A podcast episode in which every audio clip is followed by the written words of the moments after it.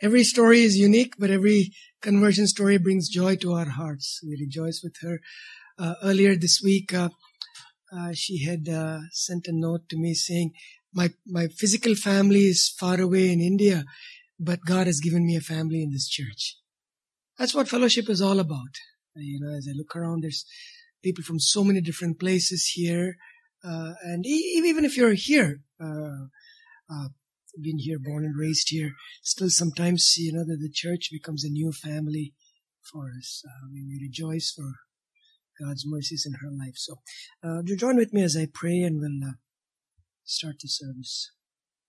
Uh, Father, we are so thankful that uh, you gave us the blessing of uh, hearing how you drew yet another creation of yours, yet another individual to your Son, Jesus Christ, united with Him.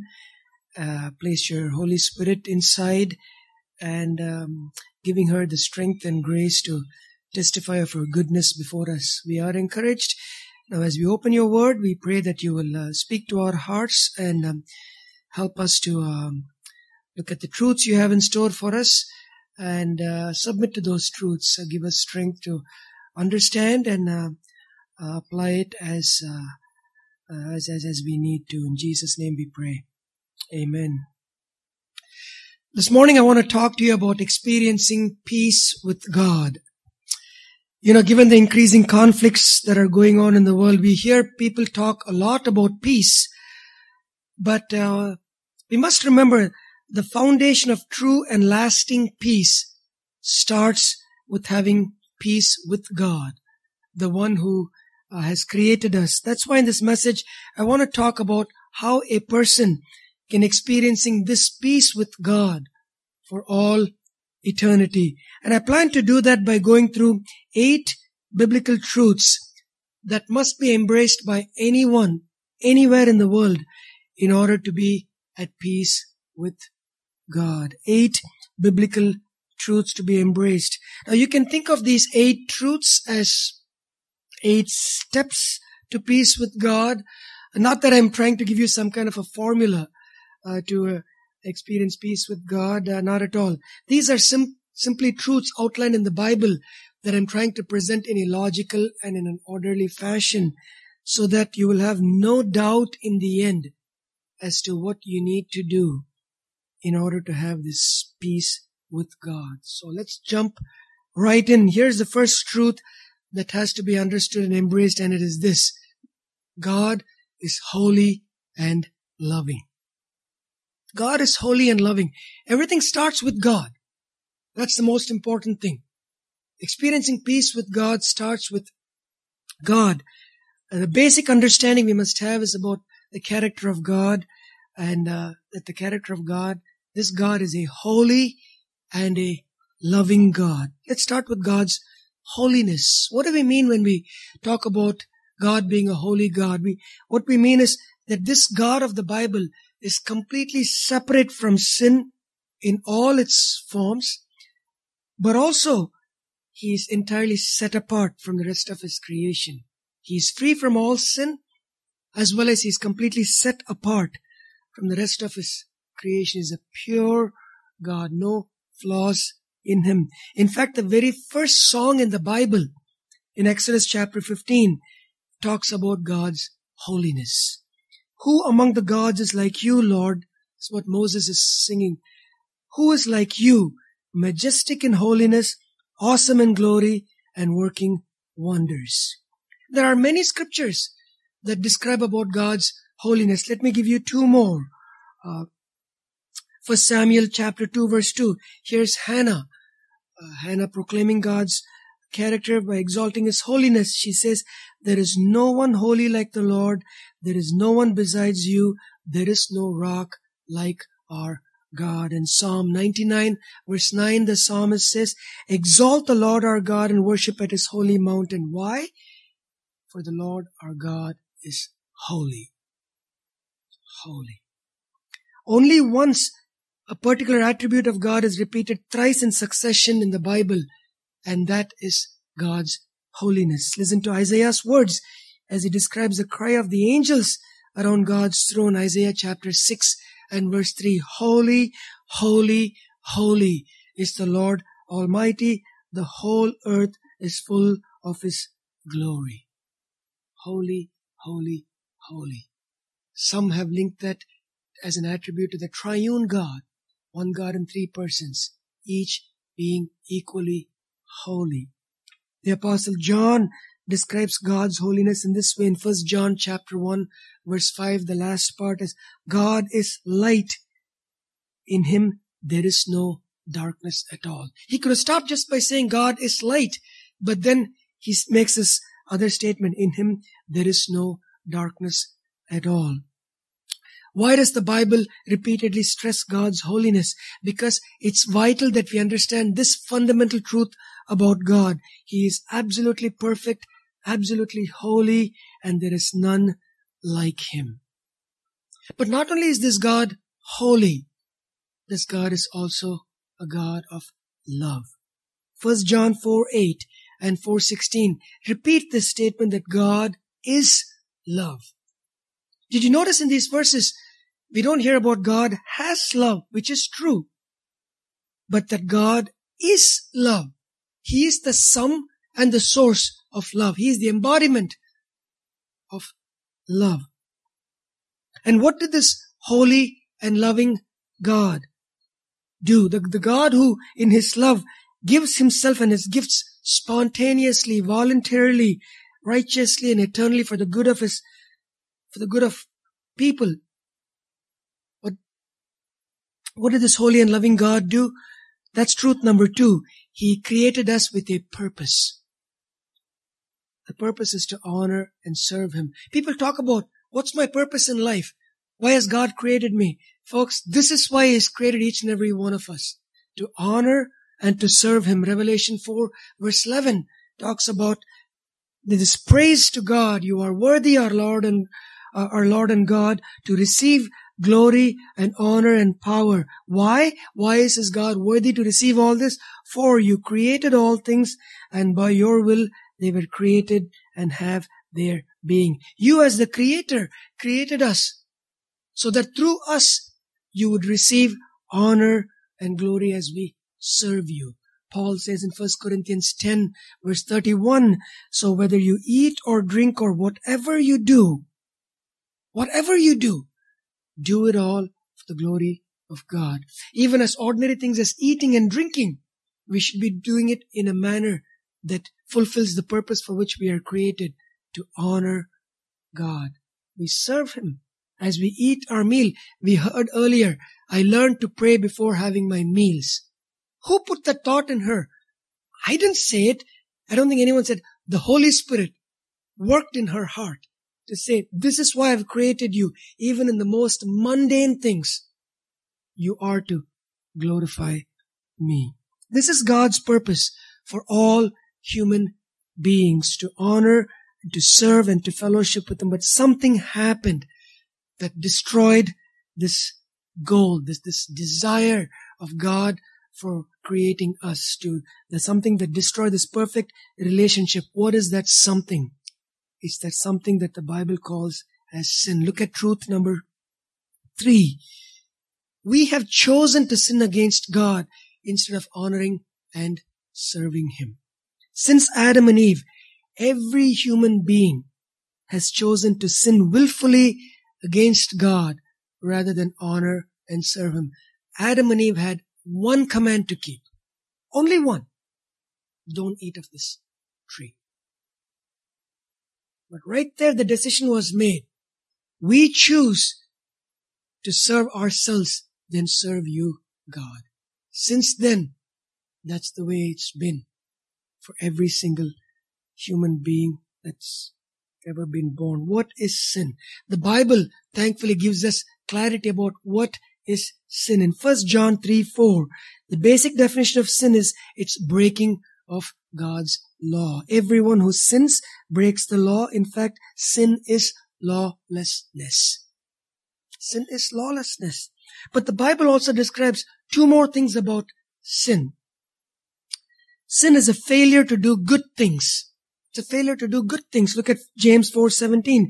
James says, "If anyone then knows the good they ought to do and doesn't do it, it is sin for them. So anytime you know something good to be done and you're afraid to do it, for some reason, either you're afraid or you just are lazy or you just choose not to do it, it is sin. And another thing that the Bible describes as sin is the failure in, in, in it's, it's doing things which we are not fully convinced is the right thing to do.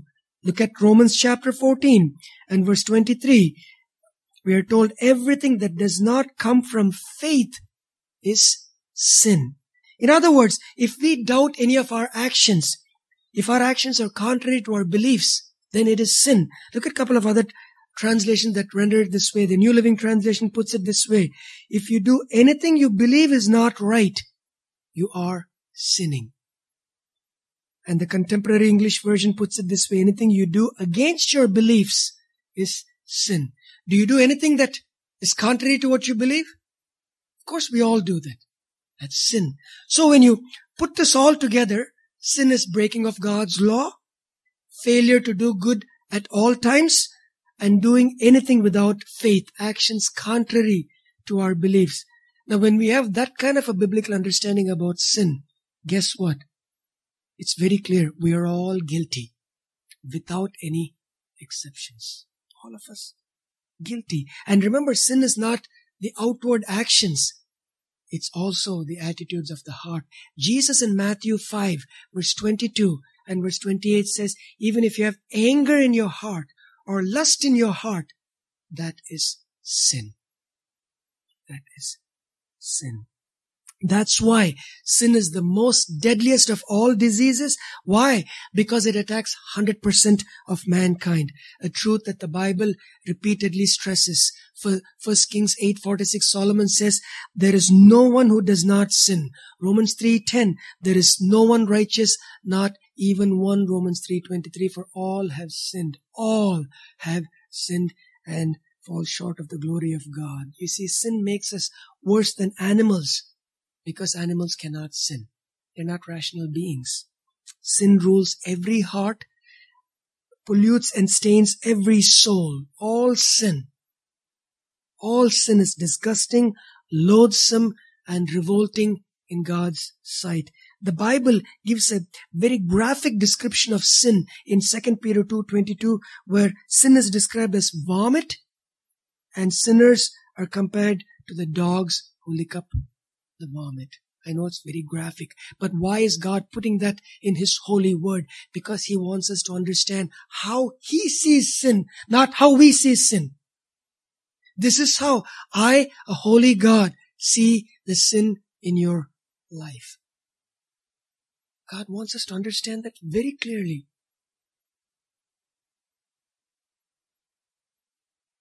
Jesus in Matthew 23 verse 27 compares sin to a stinking corpse and sinners being the tombs that contain the stench of filthiness of that sin.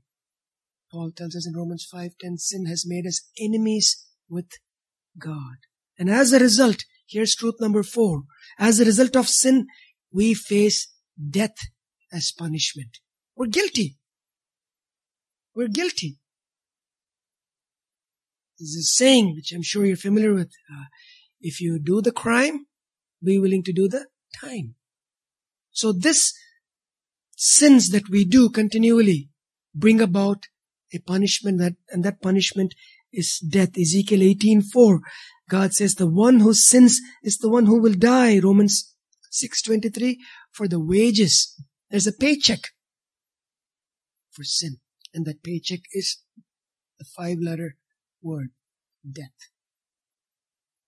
Even one sin results in death. James chapter 2 verse 10.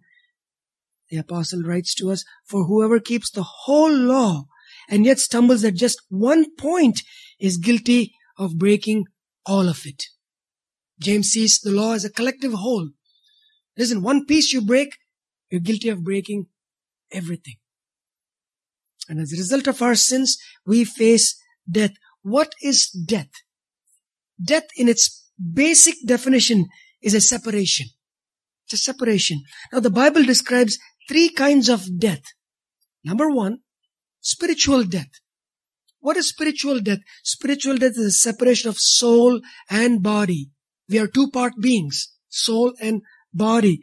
It's a separation of soul and body from the life of God. Ephesians 2 1 describes spiritual death.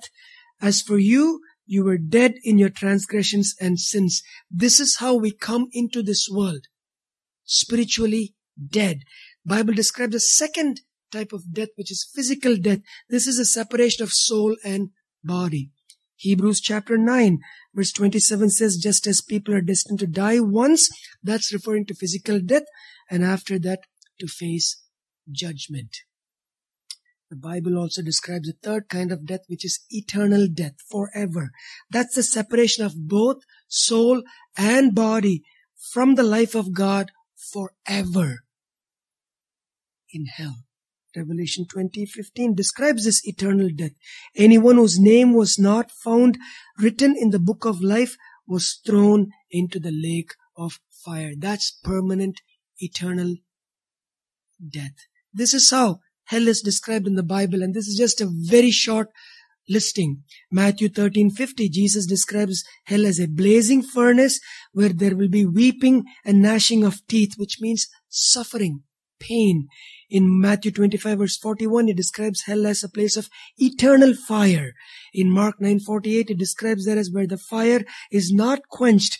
Paul describes in 2 Thessalonians 1:9 hell as a place of everlasting destruction. Peter describes hell as a place of blackest darkness in 2 Peter chapter 2 verse 17, Revelation 20:15 which I read earlier, description of hell is a lake of fire and Revelation 21 8 is described as a fiery lake of burning sulfur. Let these truths about hell sink in. This is what faces us if we die without a change in our life. Forever, this is what faces us. Hell is also a place where the devil and his demons will be thrown into. So imagine the company, all the devils, all the wicked. And wicked, according to the Bible, is one that does not put faith in Jesus Christ. All who reject Jesus. It's a place of unending, unmitigating, unimaginable pain. One minute in hell, the very first minute in hell, will be a million, no, billion, trillion times worse than a life full of suffering here on earth because that is when we will actually experience the complete wrath of a holy God. We don't experience that this side of we say, my life right now is hell. I understand when people say that, I'm sure you understand too, it's a terrible suffering, but understand that is nowhere near than the real hell. But that's what awaits. That's the first minute. And remember I said it's unending, which means you never get out of it. You may ask, why such a harsh punishment? Why such a harsh punishment? The answer, again, goes back to the nature of God. He is so holy. He is so pure. Habakkuk 113. This is what the prophet says about God. Your eyes are too pure to look on evil. You cannot tolerate wrongdoing. So pure. God, you cannot look on evil with favor. That's the idea. So how can this holy God accept and live with those who have sinned against him? Imagine someone hurts you or one of your loved ones really bad and the judge just lets them off. Would that be okay with you? You'd say, no, that's injustice. In the same way, how can a holy God just forgive sinners? How can he turn a blind eye to our sins? And that's where the next truth, truth number five, comes to play. Because a holy God wants us to come to Him. But what we do is, no, we have our own attempts to address our sin problem. And the truth is, that it's useless. It's useless.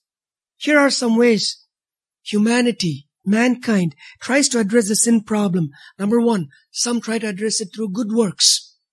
Forgetting we're supposed to commit good works all the time.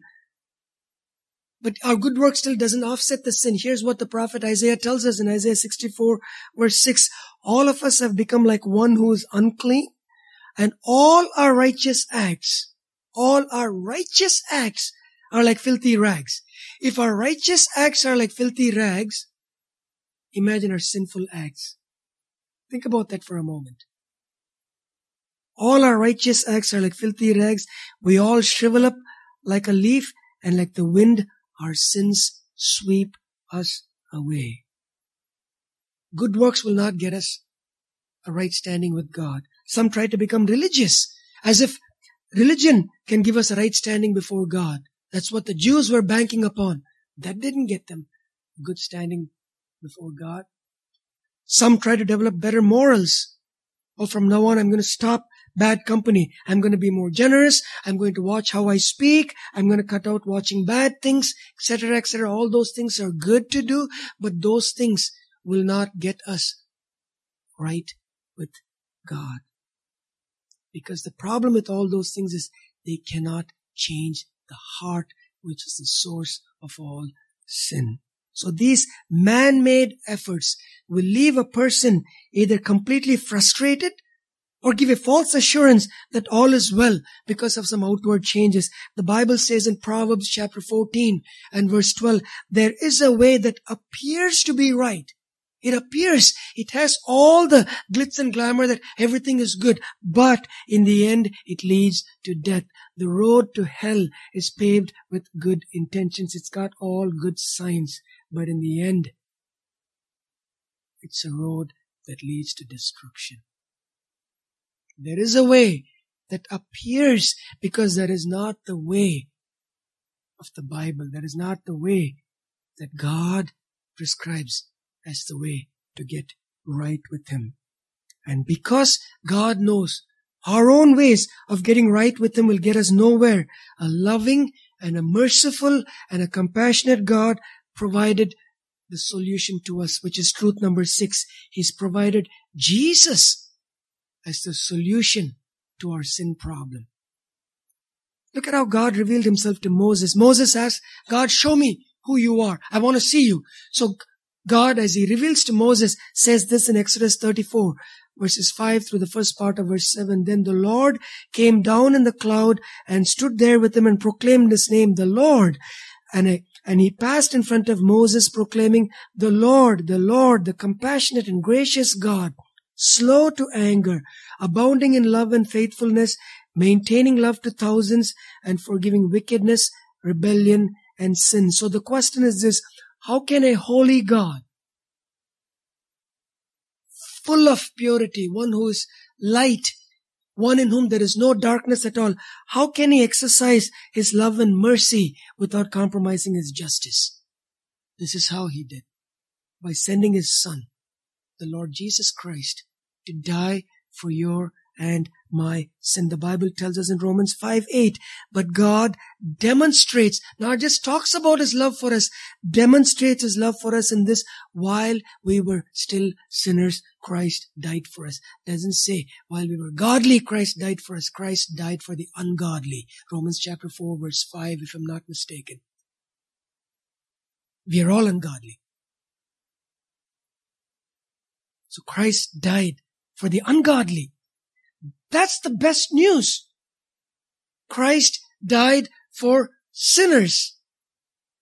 Jesus is God's perfect sacrifice for our sins. The Bible says in Hebrews chapter 9 verse 22, without the shedding of blood, there is, there can be no forgiveness for sins without the shedding of blood.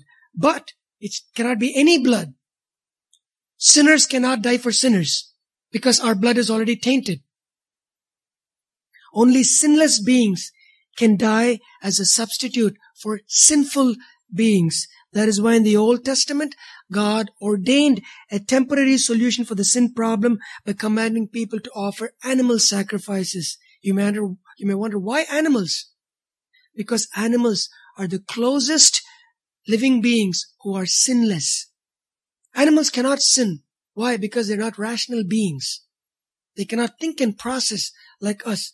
And even with animals, God ordained perfect animals, blameless, meaning without any physical defects. Why?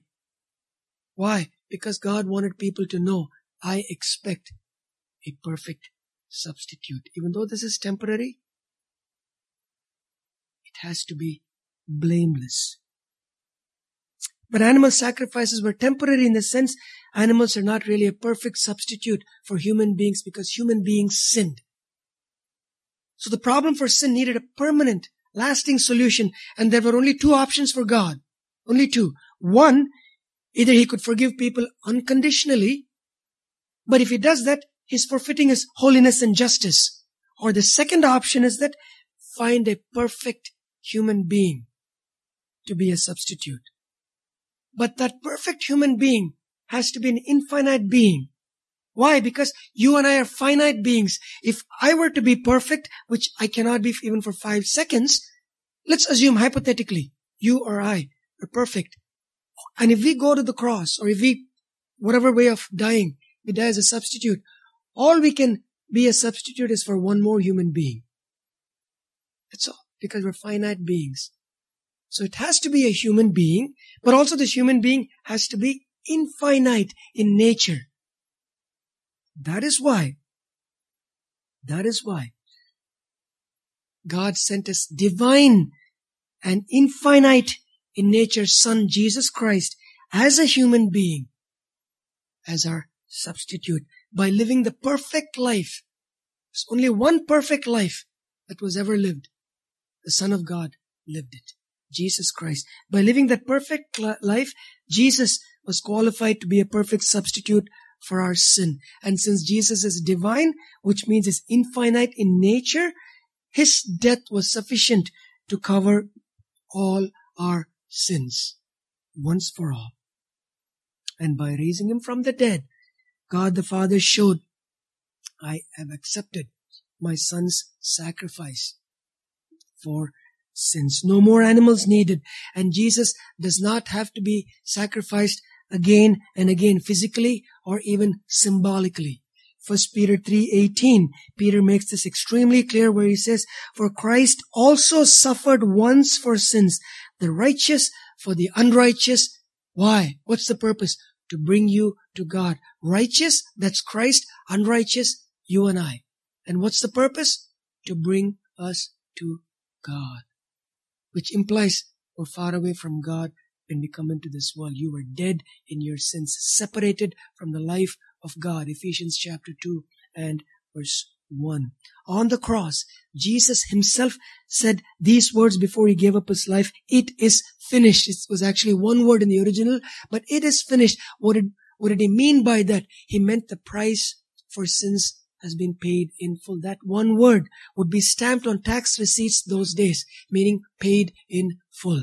So when Jesus said, it is finished, he didn't say, I am finished. It is finished. What's the it? The work for which he came. And what was that work? To die and pay the price for our sins. And how do we know his payment was sufficient? Proof lies in his resurrection. We are told in Romans chapter 4, verse 25, that he was, Jesus was handed over to die because of our sins and he was raised to life to make us right with God. He was raised to life to make us right with God. The resurrection of Jesus is God's way, the Father's way of saying, here's the proof that I've accepted the payment for your sins and by putting your faith in Him, you can have a right standing with me. Resurrection is the proof, the price for sins. Someone has said, the resurrection is God's amen to Jesus' words, it is finished.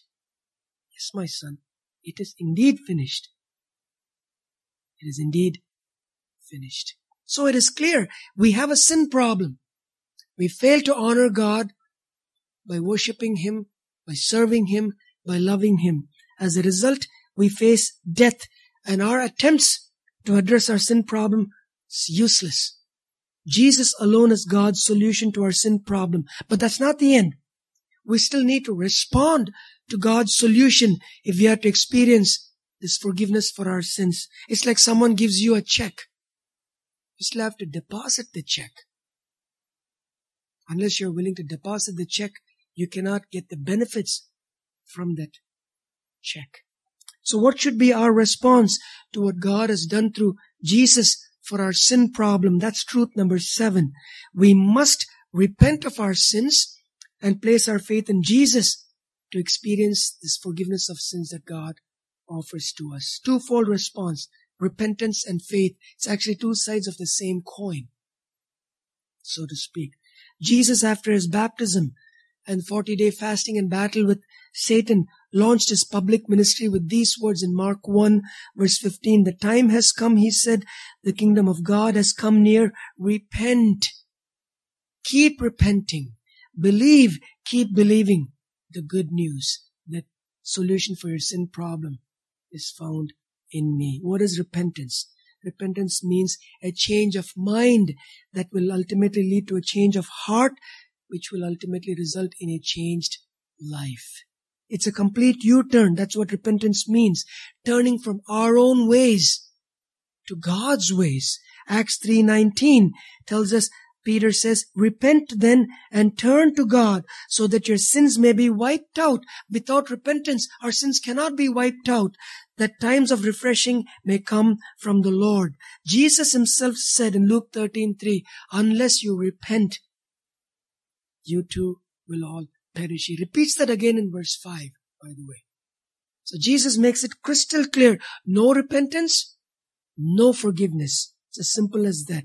But repentance alone is not enough. It should be followed with belief or faith, not in ourselves, not in a church, but in Jesus alone. In particular, in the fact that He is the Son of God who lived that perfect life, paid the price for my sin by dying on the cross and was raised to life. The Bible is clear. Without faith, there is no experiencing forgiveness for sin. John 3:16, that very famous and familiar words of Jesus himself. God so loved the world. This is how he describes God loved the world, that he gave his one and only son, that whoever believes in him shall not perish. There's the qualifier. You have to believe. There's the condition. You have to believe in him so that you will not perish, but have eternal life. Acts 16:31.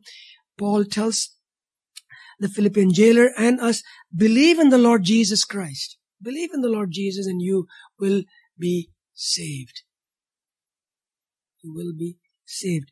Believing in Jesus implies completely committing ourselves in full surrender to Him, trusting that He will save us from our sins.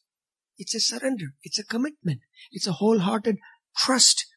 Jesus was clear. If we don't believe in Him, we will not be forgiven of our sins. John chapter 8 verse 24, he told the rebellious Pharisees who refused to believe in him, he says, he said, if you do not believe that I am He, I am the one who I claim to be, the Savior of the world, you will indeed die in your sins.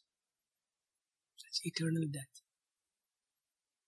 Strong words of warning from the lips of the one who is the embodiment of all compassion, all mercy. So two things to be done in keeping with the words of Jesus himself. Repent, keep repenting, believe, keep believing in the good news. Jesus as the perfect God man fulfilled all of God's requirement for a perfect substitute and went to the cross as perfect sacrifice. When Jesus was on that cross, God the Father treated Jesus as a sinner by charging to his account all our sins and punishing him for it. Jesus did not become a sinner on the cross. He was only treated as though he committed all our sins, past, present, and future. So when a murderer turns to Christ, the murderer needs to remember Jesus was punished on that cross as though he committed that murder. Isn't that magnificent? Think about that. That's the good news, people. then you and I, by the grace of God, repent of our sins and trust in Jesus alone because of the work of the Holy Spirit inside of us. God the Father forgives us on this basis because He's already taken all of our sins. He put it on Jesus, treated Jesus as though He committed every single sin we committed. And He's already punished Him for that. Now He is free to forgive us without compromising His holy nature and justice because sin was punished. At the end of the day, sin will be punished in one or two ways. One, either on the cross, sin would be punished, or the sinner who refuses to accept that goes to hell, keeps paying for it for eternity, but can never fully pay it. That's why in eternity, the person suffers because in hell, you will not be able to repent. Where there is no repentance, there is no forgiveness. That is why hell is unending and unmitigating in pain and suffering. There's an exchange that happened on the cross. Our sins placed on Him and based on Him suffering for that sins and dying for us, His righteousness, remember Christ lived the perfect life, placed on all who would put their faith in Him. See, if Jesus just came straight to the cross, died and left, it will leave us in a neutral place. There's no positive righteousness to our account. So that is why Jesus lived a perfect life so that the positive righteousness can also be placed on our account. That's the honoring and serving God. If only for sins, it's a negative thing. It just cancels out our sin. But we still have to have a positive righteousness. So God takes our sin, puts it on Jesus. God puts Jesus' perfection, puts it on us the moment you and I, by the grace of God, place our faith in Him after we turn from our sins. The Bible calls this, or the theologians have called this as imputation or substitutionary atonement, where the actions of one person impacts the actions of others. In 2 Corinthians chapter 5, this is how it's uh, scriptural backing for substitutionary atonement. One of the verses uh, is 2 Corinthians 5.21. The New Living Translation puts it this way. For God made Christ who never sinned. That's a perfect life. Who never sinned to be the offering for our sin so that we could be made right with God through Christ. This is how we can be made right with God. Only through Christ. Why? Because the Father made Christ, who never sinned, to be the offering for our sin. Offering for our sin. Jesus as our substitute died in our place so that we could be saved. Does this message sound too easy to believe? In, in a sense, it is. It just sounds too good, too easy to believe. How can this be? But that's where we must remember the God of the Bible is a loving God. Voluntarily, eternally, He seeks the good of people. He gave His Son. It's God's loving gift to His creation. Not that we deserve. We can never earn God's salvation, God's forgiveness. We can never earn it. And we cannot do anything to keep it either. It's a gift. It's by faith we accept it from the first to last. Romans 1 verse 17. It's free for us, but it cost God His best. Cost Him His Son to purchase our salvation. This is the supreme example of love. The Father giving His one and only Son for us the Son giving His life for us, and the Holy Spirit giving Himself to us by coming to live inside of us. But the reality of this love can only be experienced by those who by faith repent of their sins and trust only in the completed work of Jesus on the cross and by believing He was raised from the dead. That's the only way a person can be saved, or as the Bible calls it, as be born again. You know, it's a Rembrandt, that famous painter, uh, painted, uh, uh, this is picture of what's called, often called as the three crosses. Three crosses. And you know, when you look at the picture, your attention is drawn to the middle cross, because that's where portraying uh, Jesus. Then uh, there's the, the cross next to him on the left and right were those two thieves. Then as you scan the picture, you see the crowd, the crowd of people at the foot of Calvary on that day, what we call as Good Friday, looking at Jesus. But if you pay close attention, if you look at, if your eyes pay close attention, you catch sight of another figure almost in the side in the end, looking at the cross. Art critics say that was Rembrandt himself, putting himself there to acknowledge that he was there on Mount Calvary. It was his sins that contributed to Jesus going on the cross. The point is this, unless you and I come to the point where we see it was my sin that put Jesus on that cross, we will not repent. We will not believe. It's not about Jesus dying for the sins of the world. Jesus, you went to the cross for my sin because I am guilty. I am guilty through and through. That conviction must happen. We have to see ourselves as wretched and terrible sinners who have sinned against a holy God and are destined to hell. Unless we come to that point, we will not come to Christ. That's why, if you've never done that, you need to plead with God to help you see yourself as who you really are, a sinner who has offended a holy God. And once God gives you that grace to see it, then you must ask Him to convict you of your sins and be willing to turn from it and to put your trust in Jesus alone and accept Him as Savior and Lord. You must pray, God, help me to do that. Only then you are born into the family of God can say, I truly am a child of God. Not only that, when you do that, the Holy Spirit will come to live inside of you permanently. He will help you through all of life's sufferings with the knowledge that God loves you to the extent that He sent His Son to die for your sins, even in those dark moments when you need that encouragement, when you're desperate for some hope, some healing, you go back to the cross. You who gave your Son will not withhold what I need at this present hour to carry me through this difficulty. Go back to the cross. Go back to the cross. You can face death even with a smile, never to ever fear the coming judgment. That's the promise of Jesus himself for all who come to him in faith. Look at the final truth, truth number eight. This is what Jesus promises, great promises to all who put their faith in him.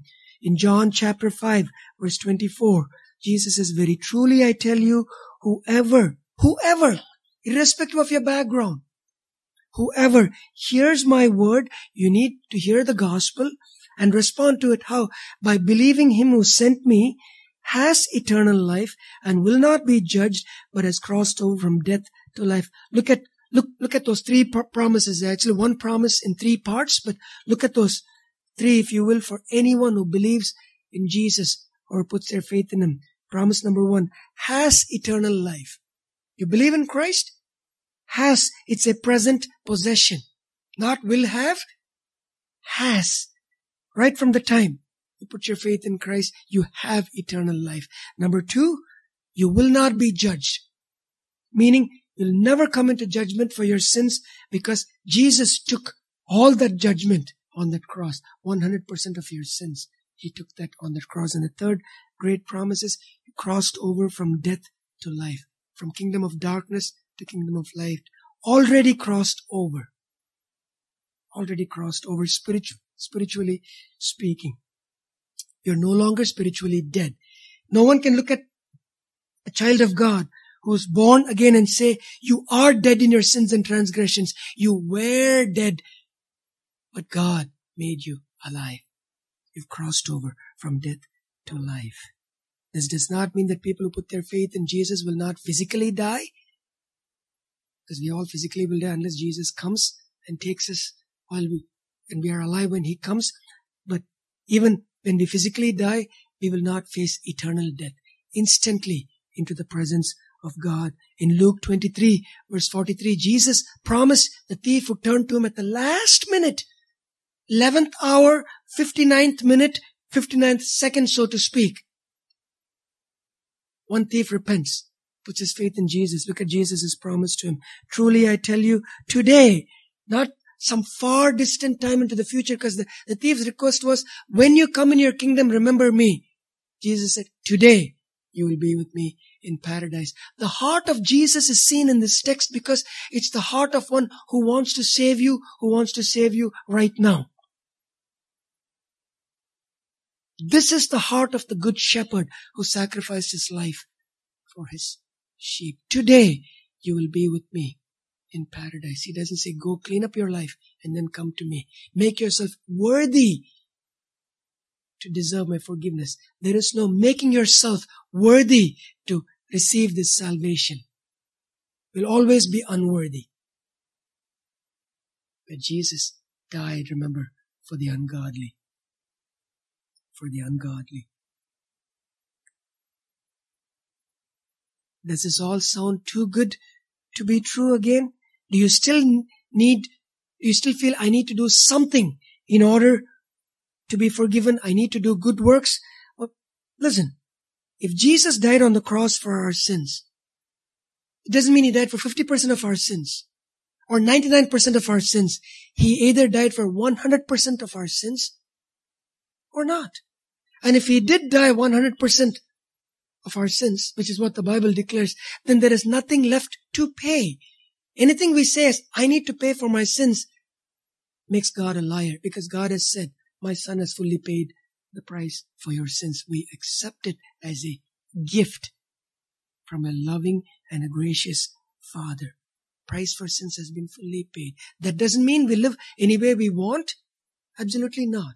We pursue obedience, but our obedience at best, even on our best days, still is filled with shortcomings.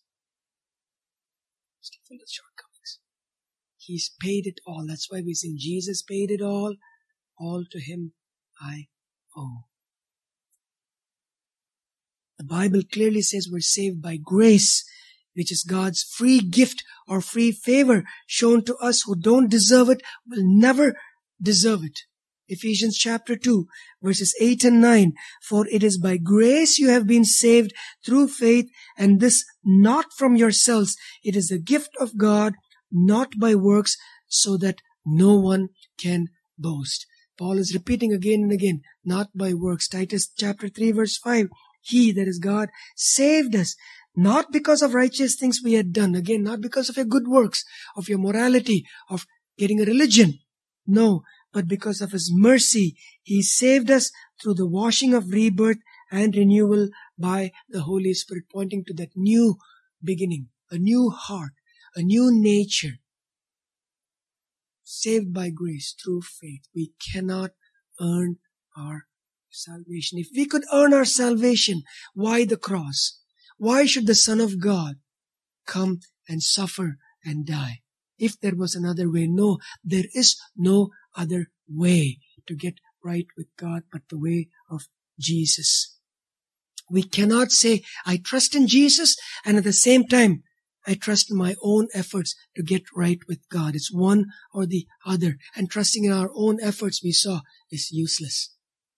It's useless. So please do the right thing if you have never done it. Cry out to God to forgive you of your sins. If you've never done that, please cry out.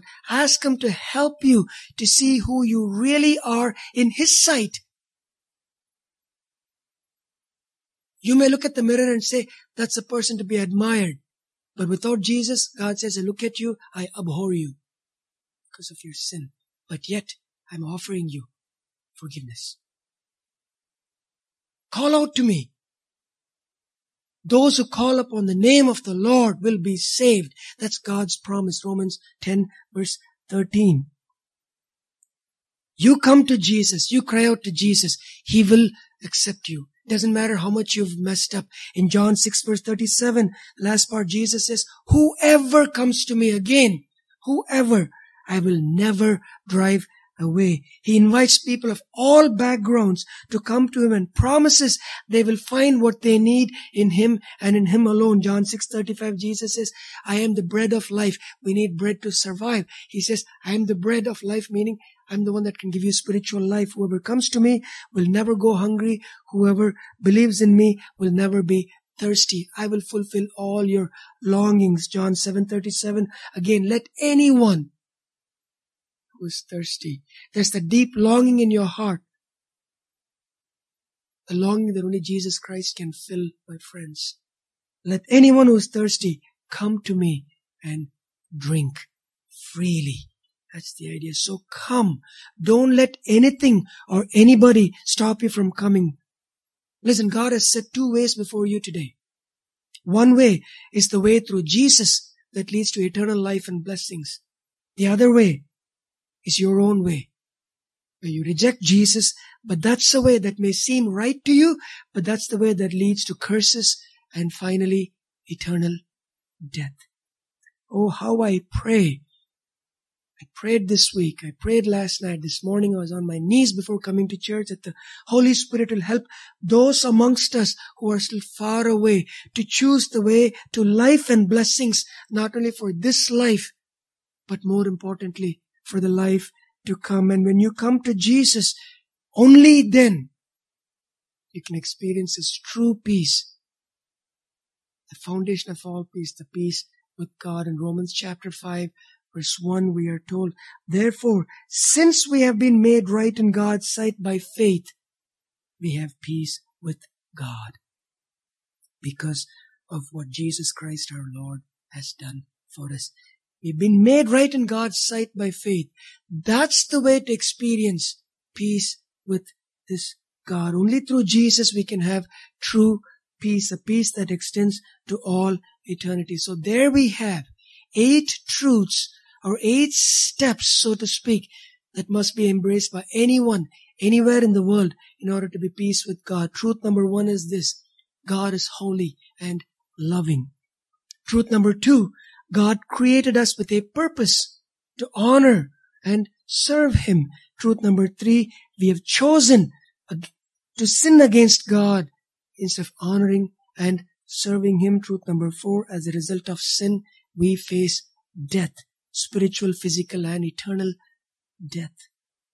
And truth number five, our attempts to correct the problem, to address our sin problem, is useless. Number six, a loving and gracious and merciful God has provided Jesus. And if I can add Jesus alone as the solution to our sin problem and truth number seven, we need to respond. How?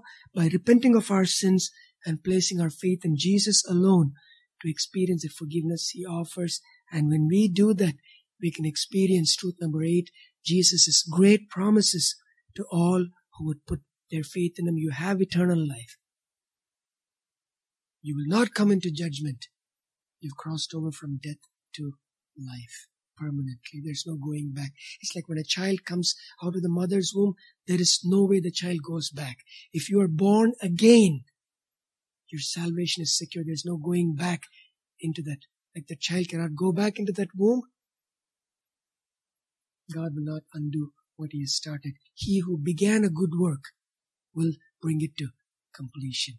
That was the prayer one of the brothers prayed for Nishta earlier to get her ready for her testimony. He who began a good work, remember that? I think one of you brothers prayed. He who began a good work will bring it to completion. Folks, that's the good news.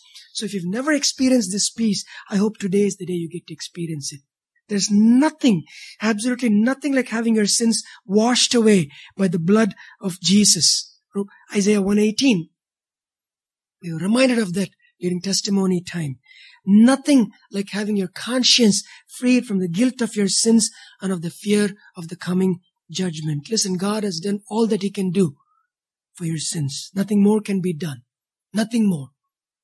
In love, He offers you full pardon for your sins, no matter how bad, bad they are. Remember, you're never good enough and you never will be good enough to get to heaven on your own. Even one sin cuts you off. You need Jesus. So please come to Him. Surrender your life to Him.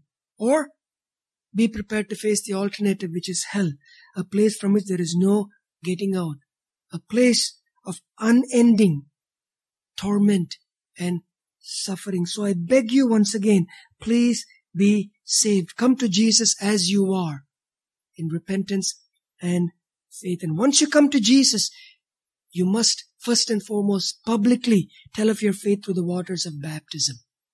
See, baptism, water baptism is an outward way of saying to the world as to what has happened in your heart. Salvation is by faith alone. Grace alone, through faith alone, through Christ alone. But water baptism is a way of saying to the public, this is what happened. This is what God has done inside of me. He has helped me to see my sin as he sees it. He has helped me to turn to him in repentance. He has helped me by giving me the faith to believe in the Son of God who died on that cross for my sins and to be buried and to rise again. That is why I am testifying through the waters of baptism. The Bible makes it very clear. Water baptism must follow true repentance and faith in Jesus. In Acts chapter 2, verse 37, this is the call. Repent and be baptized. Notice what is the first thing that must happen? Repent. Repent has the idea of repentance and faith. Two sides of the same coin. Repent and then be baptized for the forgiveness, every one of you, no exceptions, in the name of Jesus Christ for the forgiveness of your sins, and you will receive the gift of the Holy Spirit. And people in the early church got baptized as soon as they put, as soon as they put their faith in Jesus. Acts chapter 2 verse 41. Notice again, those who accepted his message, they just didn't hear it, but they accepted it, were baptized, and about 3,000 were added to their number that day. So hear the message, respond to it positively by repenting and putting your faith in Jesus, and then be baptized. And the way to be baptized is by immersion. Jesus himself was baptized by immersion. Matthew chapter 3 verse 16. As soon as Jesus was baptized, he went up out of the water. Went up, signifying immersion. John the Baptist baptized people by immersion. John chapter 3 verse 23. Now John also was baptizing at Aenon near Salem. Why? Because there was plenty of water and people were coming and being baptized. You don't need a lot of water if all you're doing is sprinkling or dotting the forehead. Philip, one of the twelve, baptized the Ethiopian eunuch by immersion. Look at Acts chapter 8 verses 35 through 39. Then Philip began with that very passage of scripture talking about Isaiah and he told this Ethiopian eunuch, this royal official, the good news about Jesus. As they traveled along the road, they came to some water and the eunuch said, look, here is water. What can stand in the way of my being baptized? Just pause for a moment. Why is he saying, look, there is water? This man is traveling on a long journey. He would have had water to drink. Philip could have just taken a little water. Hey, here, I'm dotting your forehead or sprinkling. You're good to go. No. He understood. baptisms to be by immersion. So they see some water by the roadside, possibly a stream or a little lake, whatever might be the case.